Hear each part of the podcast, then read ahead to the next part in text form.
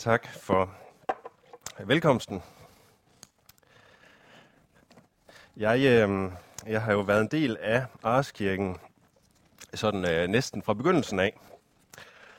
Og øh, så har jeg jo kommet, eller der kom jeg jo så fast, og så er jeg jo så kommet sådan efter vi flyttede fra byen, sådan med jævn mellemrum alligevel. Og det er som om, at øh, hver gang, at jeg så skal komme her igen, så tænker jeg, nu må der godt nok snart være tomt, fordi at, øh, så kender jeg lige nogle flere, som, øh, som er flyttet fra byen. Men øh, det er som om, at øh, der bliver stadigvæk være, være lige så mange her, eller måske endda lidt flere. Så det var rigtig glædeligt at se. Yes. Vi skal i dag være sammen om en tekst fra Lukas evangeliet kapitel 21, vers 25 til 36. Og den vil vi rejse os og læse i Jesu navn. Lukas evangeliet kapitel 21 fra vers 25 til 36. Og der skal ske, ja, det er Jesus, der siger det. Og der skal ske tegn i sol og måne og stjerner. Og på jorden skal folkene gribes af angst, rødvilde over havet og brændingens brusen. Mennesker skal gå til af skræk og frygt for det, der skal komme over verden, for himlens kræfter skal rystes. Og da skal de se menneskesønnen komme i en sky med megen magt og herlighed. Men når disse ting begynder at ske, så ret jer op og løft jeres hoved, for jeres forløsning nærmer sig. Og han fortalte dem en lignelse. Se på fintræet og alle de andre træer. Så snart I ser dem springe ud, ved I af jer selv, at sommeren allerede er nær. Sådan skal I også vide, når I ser dette ske, at Guds rige er nær. Sandelig siger jeg jer, denne slægt skal ikke forgå, før alt dette sker. Himmel og jord skal forgå, men mine ord skal aldrig forgå.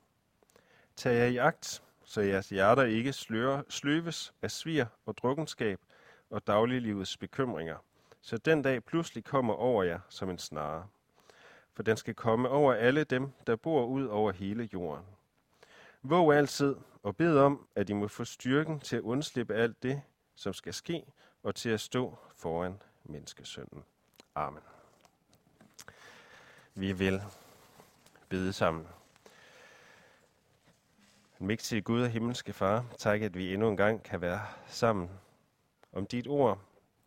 Det ord, der er sandhed, der er helligt og som består til altid. Derfor beder jeg også, Jesus, om, at jeg nu må prædike sådan, som dit ord det prædiker. Så det ikke blot må være mine ord, men dine ord. Så det også bliver til liv, til tro, til glæde, til omvendelse for os. Vær du selv midt i blandt os. Amen.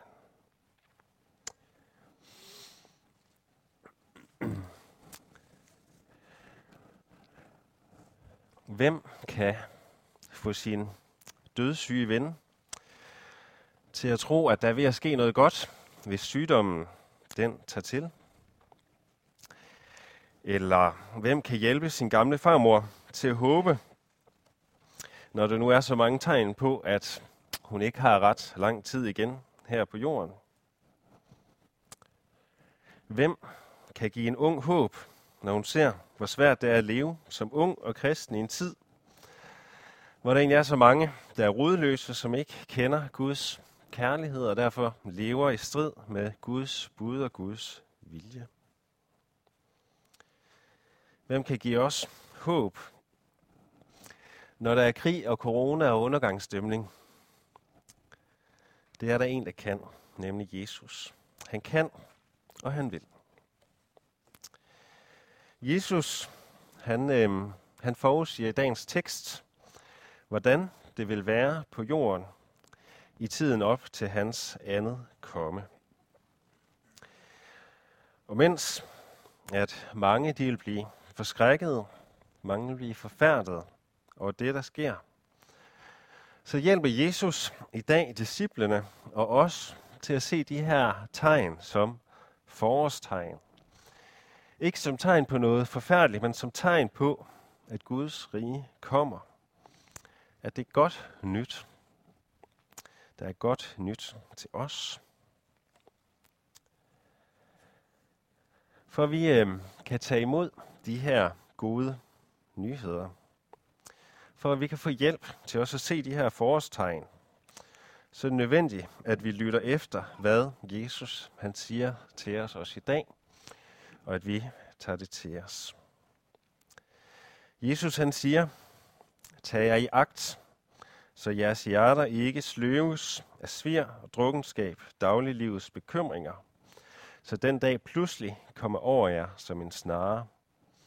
Dagen skal komme over os alle, over hele jorden. Mit hjerte og dit hjerte, det kan så let blive slut. Enten fordi vi flygter fra virkeligheden i svir og drukkenskab, eller fordi at vi bilder os ind, at vi skal klare alting selv. Bekymringer, det kan have lidt samme virkning som drukkenskab. Det fører os ind i en falsk virkelighed, hvor vi bilder os ind, at vi skal selv klare alting. Og så bliver livet svært, når vi møder sygdom, når vi møder modgang, når der kommer dårlige tider. Så gør det os angste, det gør os bange. Det første bud i de ti bud, det lyder, du må ikke have andre guder end mig.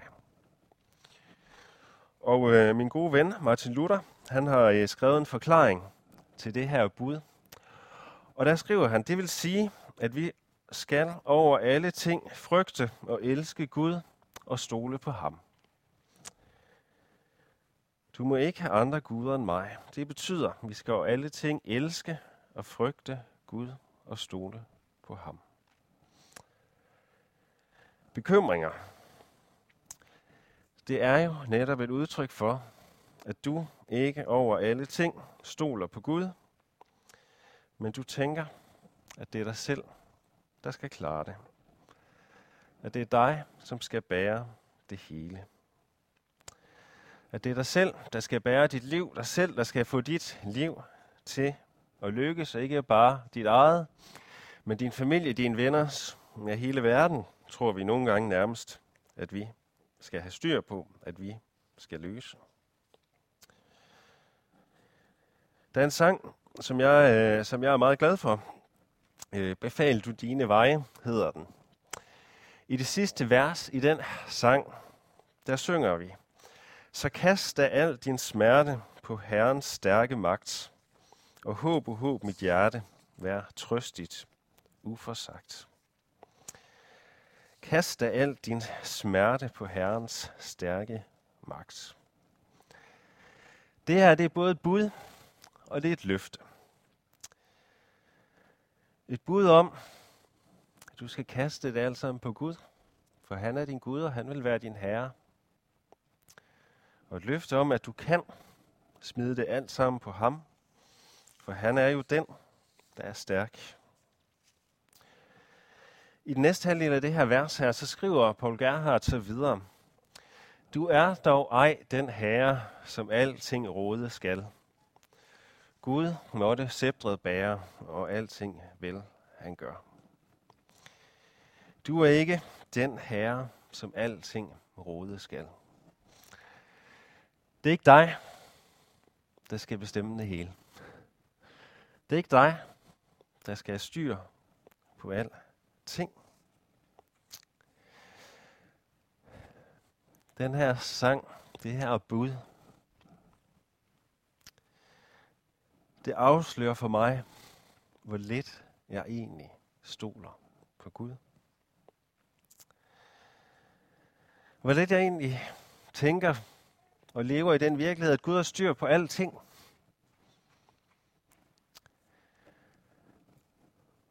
Jeg tror jo, hvis der er noget, der går galt, så er det fordi, jeg ikke har haft styr på det. Jeg tror, hvis jeg ikke har forberedt alting, så går det galt. Og jeg bekymrer mig om, hvordan det skal gå. Det hjælper meget, meget lidt at bekymre sig. Og det er i bund og grund synd. For det afslører mit hjerte. At jeg ikke stoler på Gud af hele mit hjerte. At jeg ikke lever i den faste tillid til, at Gud gør alting vel. Ikke altid på den måde, vi vil det, men på den måde, han vil det. Jeg bekymrer mig. Jeg stoler så lidt på Gud. Jesus, han kommer i dag også med hjælpen til os. Han siger, at hjælpen består i, at vi skal våge og bede. Våg altid og bed om, at I må få styrken til at undslippe alt det, der skal ske, og til at stå foran menneskesønnen. At våge betyder blandt andet i Bibelens sammenhæng at vente i tillid til og tillid, eller håb til, at Herren kommer, og Herren frelser. Våg.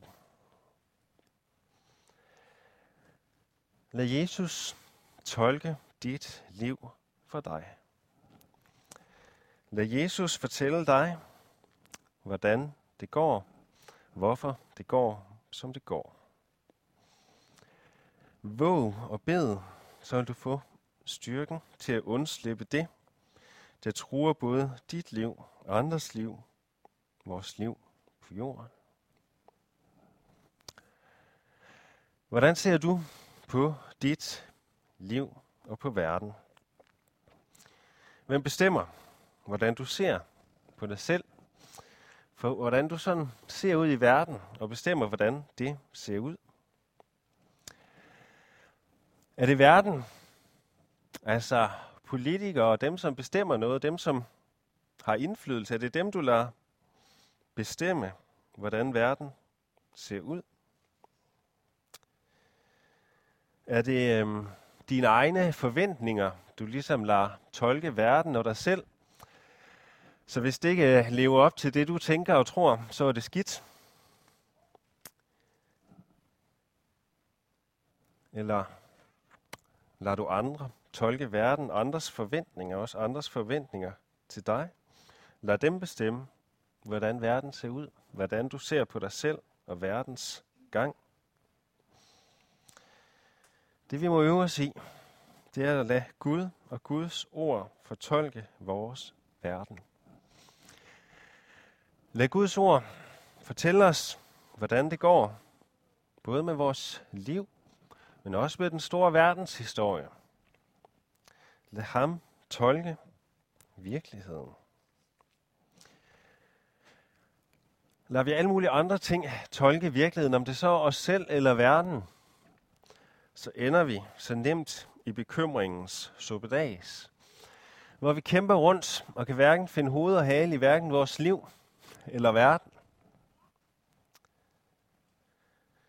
Lad Gud tolke din verden. Lad ham åbenbare, hvordan det egentlig ser ud, både hos dig selv, men også hvorfor historien går, som den går.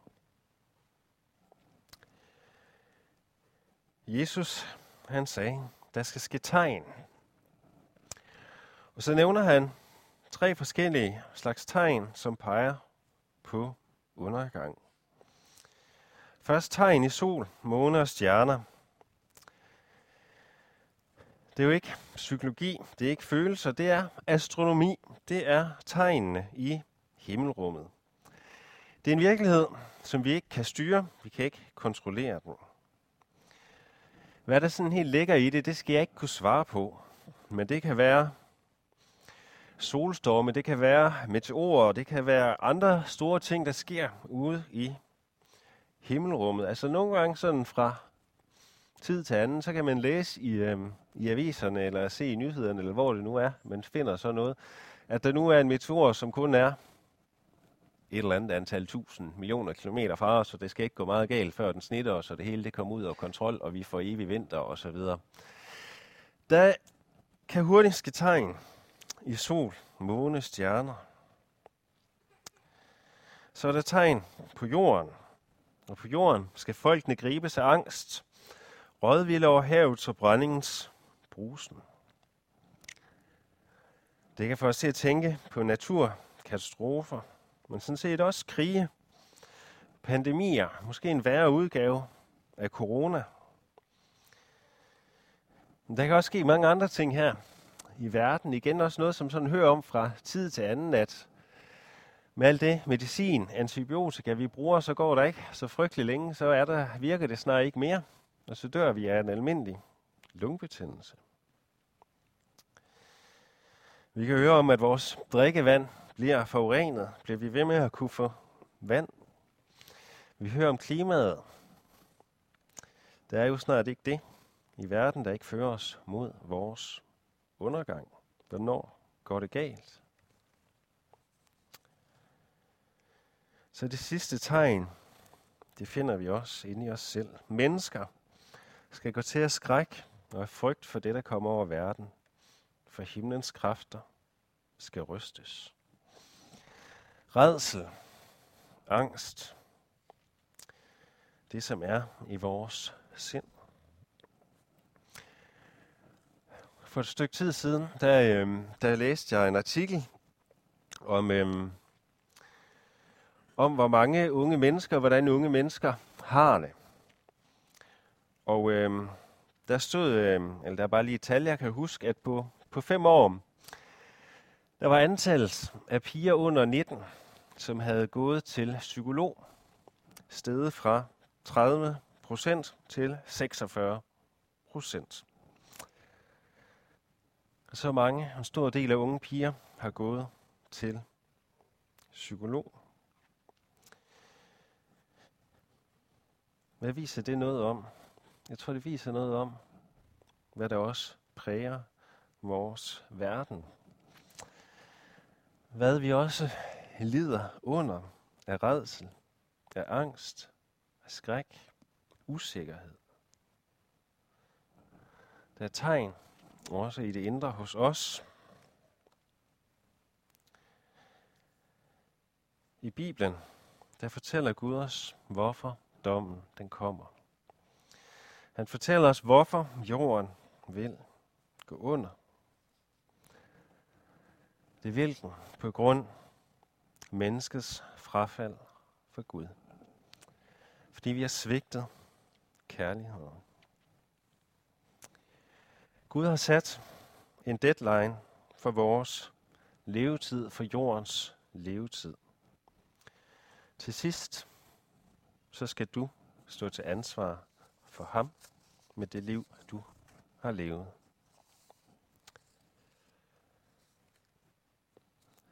Hvad er forskellen på at være et dyr og være et menneske?